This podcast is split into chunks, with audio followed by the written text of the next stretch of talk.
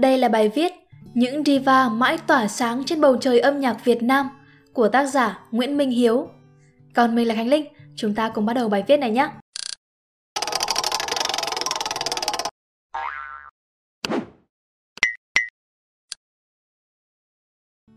Gần đây tôi có nghe lại chương trình Master Symphony năm 2015 và lòng ái mộ sâu sắc thôi thúc tôi viết một chút gì đó về những nữ ca sĩ, những hiện thân của Muse trong tôi. Năm nữ ca sĩ trong bài này là những người theo cảm nhận cá nhân tôi đã tiến gần nhất đến danh hiệu cao quý Diva. Tất nhiên, ngoài cảm xúc, không thể không đặt lên bàn cân những điều kiện của giới học thuật được đề ra cho những ca sĩ muốn vươn tới đỉnh cao. Để được đông đảo công chúng nghe nhạc công nhận là diva, nữ ca sĩ phải hội tụ đầy đủ những điều kiện sau đây. Phải có một giọng hát xuất chúng, có thể hiểu là một giọng hát quý hiếm, hoặc là rất đẹp, hoặc là vô cùng đặc biệt mà không thể tìm thấy ở các ca sĩ thông thường. Phải thực hiện được hàng loạt những kỹ thuật thanh nhạc tinh xảo ở mức điêu luyện mà ca sĩ thông thường không làm được. Phải có một tư duy, khả năng âm nhạc, thẩm mỹ âm nhạc xuất chúng, phải có sự sáng tạo, cách tân to lớn với âm nhạc. Phải có công hiến to lớn với lĩnh vực âm nhạc mình theo đuổi, phải có ảnh hưởng lớn tới công chúng và các thế hệ ca sĩ sau đó. Trong đó hai điều kiện đầu tiên là hai điều kiện cần, điều kiện tiên quyết để phân biệt diva với một nữ nghệ sĩ tài năng. Bởi trên thực tế, có những nữ nghệ sĩ hoặc ca sĩ có tài năng, công hiến tương đồng, thậm chí vượt trội hơn cả diva, nhưng không có thế mạnh về giọng hát và kỹ thuật thanh nhạc nên không thể gọi là diva. Các điều kiện còn lại là điều kiện đủ, để phân biệt diva với những nữ ca sĩ có giọng hát hay, kỹ thuật thanh nhạc vượt trội, nhưng tư duy và thẩm mỹ, sáng tạo, cống hiến, tầm ảnh hưởng trong âm nhạc hầu như không có nhiều. Một danh sách rất dài và chắc chắn có độ khó cao, dù có sẵn tài năng, sẽ mất rất nhiều năm, rất nhiều cố gắng để bất kỳ cá nhân nào hoàn thành checklist này. Năm nữ ca sĩ tôi đề cập trong bài này cũng vậy, và hãy cùng tìm hiểu quá trình leo núi của họ. Khởi nguyên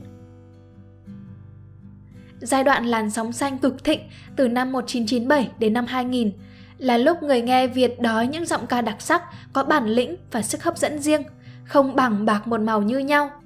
Chính từ sự đói khát thèm muốn rất hợp lòng người đó mà một thế hệ tạm gọi là diva của âm nhạc Việt Nam đã sinh ra, cung ứng đúng nhu cầu.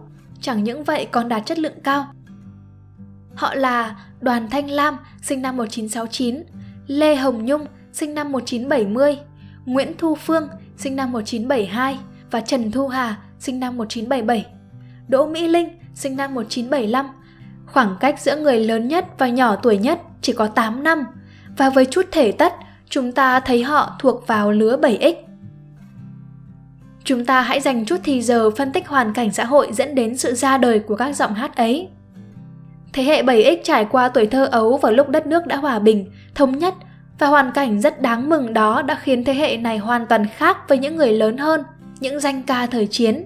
Và hãy xem, những người như Thanh Lam, Hồng Nhung, Trần Thu Hà còn được kèm cặp rèn luyện bởi những bậc đàn anh có sức ảnh hưởng lớn, có mỹ học nghệ thuật đúng chuẩn.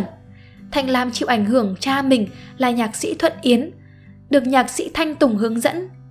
Hồng Nhung được đích thân nhạc sĩ Trịnh Công Sơn dạy hát, cách đào sâu vào cảm xúc bản nhạc, thậm chí cả cách giao tiếp Trần Thu Hà do cha mình là nghệ sĩ nhân dân Trần Hiếu và chú là nhạc sĩ Trần Tiến chỉ dạy.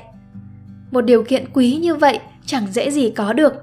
Khi đã lớn khôn đôi chút ở tuổi thiếu niên, năm người nữ kể trên còn rơi đúng vào điểm thiếu hụt một mặt bằng âm nhạc đại chúng thương mại.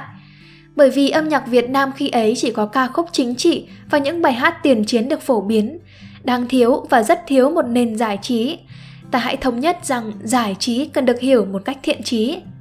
Và cơn lốc nhạc Tây Phương từ jazz đến pop tràn vào xứ ta chỉ làm được một chuyện là sới tung lên niềm khao khát được như vậy.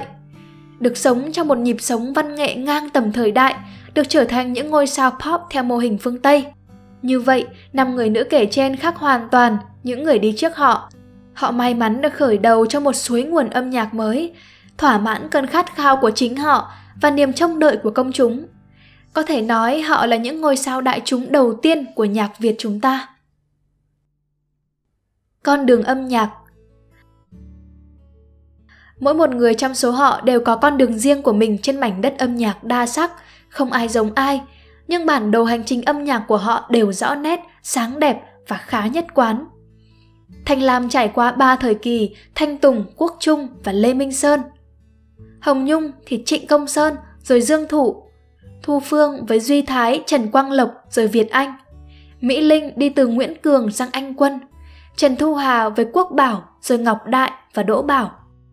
Phong cách âm nhạc dẫu có khác đi đôi chút từ giai đoạn này sang giai đoạn kia, nhưng xét về mỹ học âm nhạc, cái cách họ hát thu âm và trình diễn, cách cảm của họ về nghệ thuật, hệ thẩm mỹ riêng thì hầu như không thay đổi. Đó là điều khiến cho họ khác với ngôi sao đàn trị, những ngôi sao của thời văn công và ca khúc chính trị. Cũng khác biệt hẳn với lớp đàn em, thế hệ 8X. Bỗng nhiên, họ độc lập tỏa sáng trong sự may mắn riêng và nhạc Việt chúng ta gián tiếp may mắn vì có đến 5 diva không ai trùng màu với ai. Tất nhiên họ không đại diện cho toàn bộ nền âm nhạc Việt Nam. Thời giới âm nhạc này quá rộng lớn, thiên hình vạn trạng và họ là những kỳ quan để cho mọi người nhìn vào và ngưỡng vọng. Còn giới nghệ sĩ nhìn họ như những đỉnh cao để so sánh trong sự nghiệp. Khi nghe nhạc của họ, tôi hay để cho tâm trí mình nhòe đi và tưởng tượng ra những khung cảnh kỳ vĩ mà giọng hát của họ mang tôi đến. Nếu Thanh Lam là biển mây vô thường, lúc tụ lúc tán, thì Mỹ Linh là đóa ngọc lan trên đỉnh phủ vân cao vời vợi. Hồng Nhung là cơn gió mơn man trên từng góc phố Hà Nội, nhưng có lúc mạnh mẽ đến thổi hồn ta lên chín tầng trời. Hà Trần là cầu vồng sau mưa, lung linh mát mẻ. Còn Thu Phương là một dòng sông lơ đãng chậm rãi, nhưng bao nhiêu thác gành, bao nhiêu khúc khỉu đều đã trải qua. Hy vọng rằng các bạn sẽ thích video lần này. Đừng quên ấn like, share và ấn subscribe để ủng hộ chúng mình nhé. Và nếu các bạn cũng thích những nội dung như trên, hãy đăng nhập vào website của nhà nhện là spiderroom.com để tìm đọc thêm nhé. Và mình là Khánh Linh. Bye!